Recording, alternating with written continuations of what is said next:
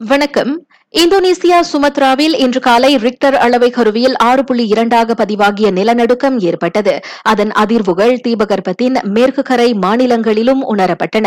Perak Selangor Negeri Sembilan Malacca Johor ஆகிய இடங்களில் நில அதிர்வுகள் உணரப்பட்டதை சமூக வலைப்பதிவுகளின் வாயிலாக காண முடிந்தது. பல கட்டிடங்களில் பாதுகாப்பு கருதி ஆட்கள் வெளியேற்றப்பட்ட காணொலிகளும் பகிரப்பட்டு வருகின்றன. எனினும் இந்த சுமத்ரா நிலநடுக்கத்தால் மலேசியாவுக்கு சுனாமி அபாயம் எதுவும் இல்லை என மலேசிய வானிலை ஆய்வுத்துறை உறுதிப்படுத்தியிருக்கிறது.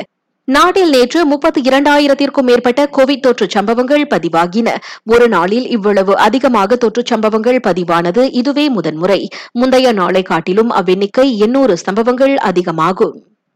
கோவிட் பத்தொன்பதுக்கான இரு தடுப்பூசிகளை போட்டு முடித்த மூத்த குடிமக்களுக்கும் சைனோவேக் வகை தடுப்பூசியை போட்டுக்கொண்ட பெரியவர்களுக்கும் ஊக்க தடுப்பூசியை போட்டுக்கொள்ள கூடுதல் கால அவகாசம் வழங்கப்படுகிறது. மார்ச் முப்பத்தி ஒன்று வரை அவர்கள் அத்தடுப்பூசியை போட்டுக்கொள்ளலாம் என சுகாதார அமைச்சர் கூறியிருக்கின்றார்.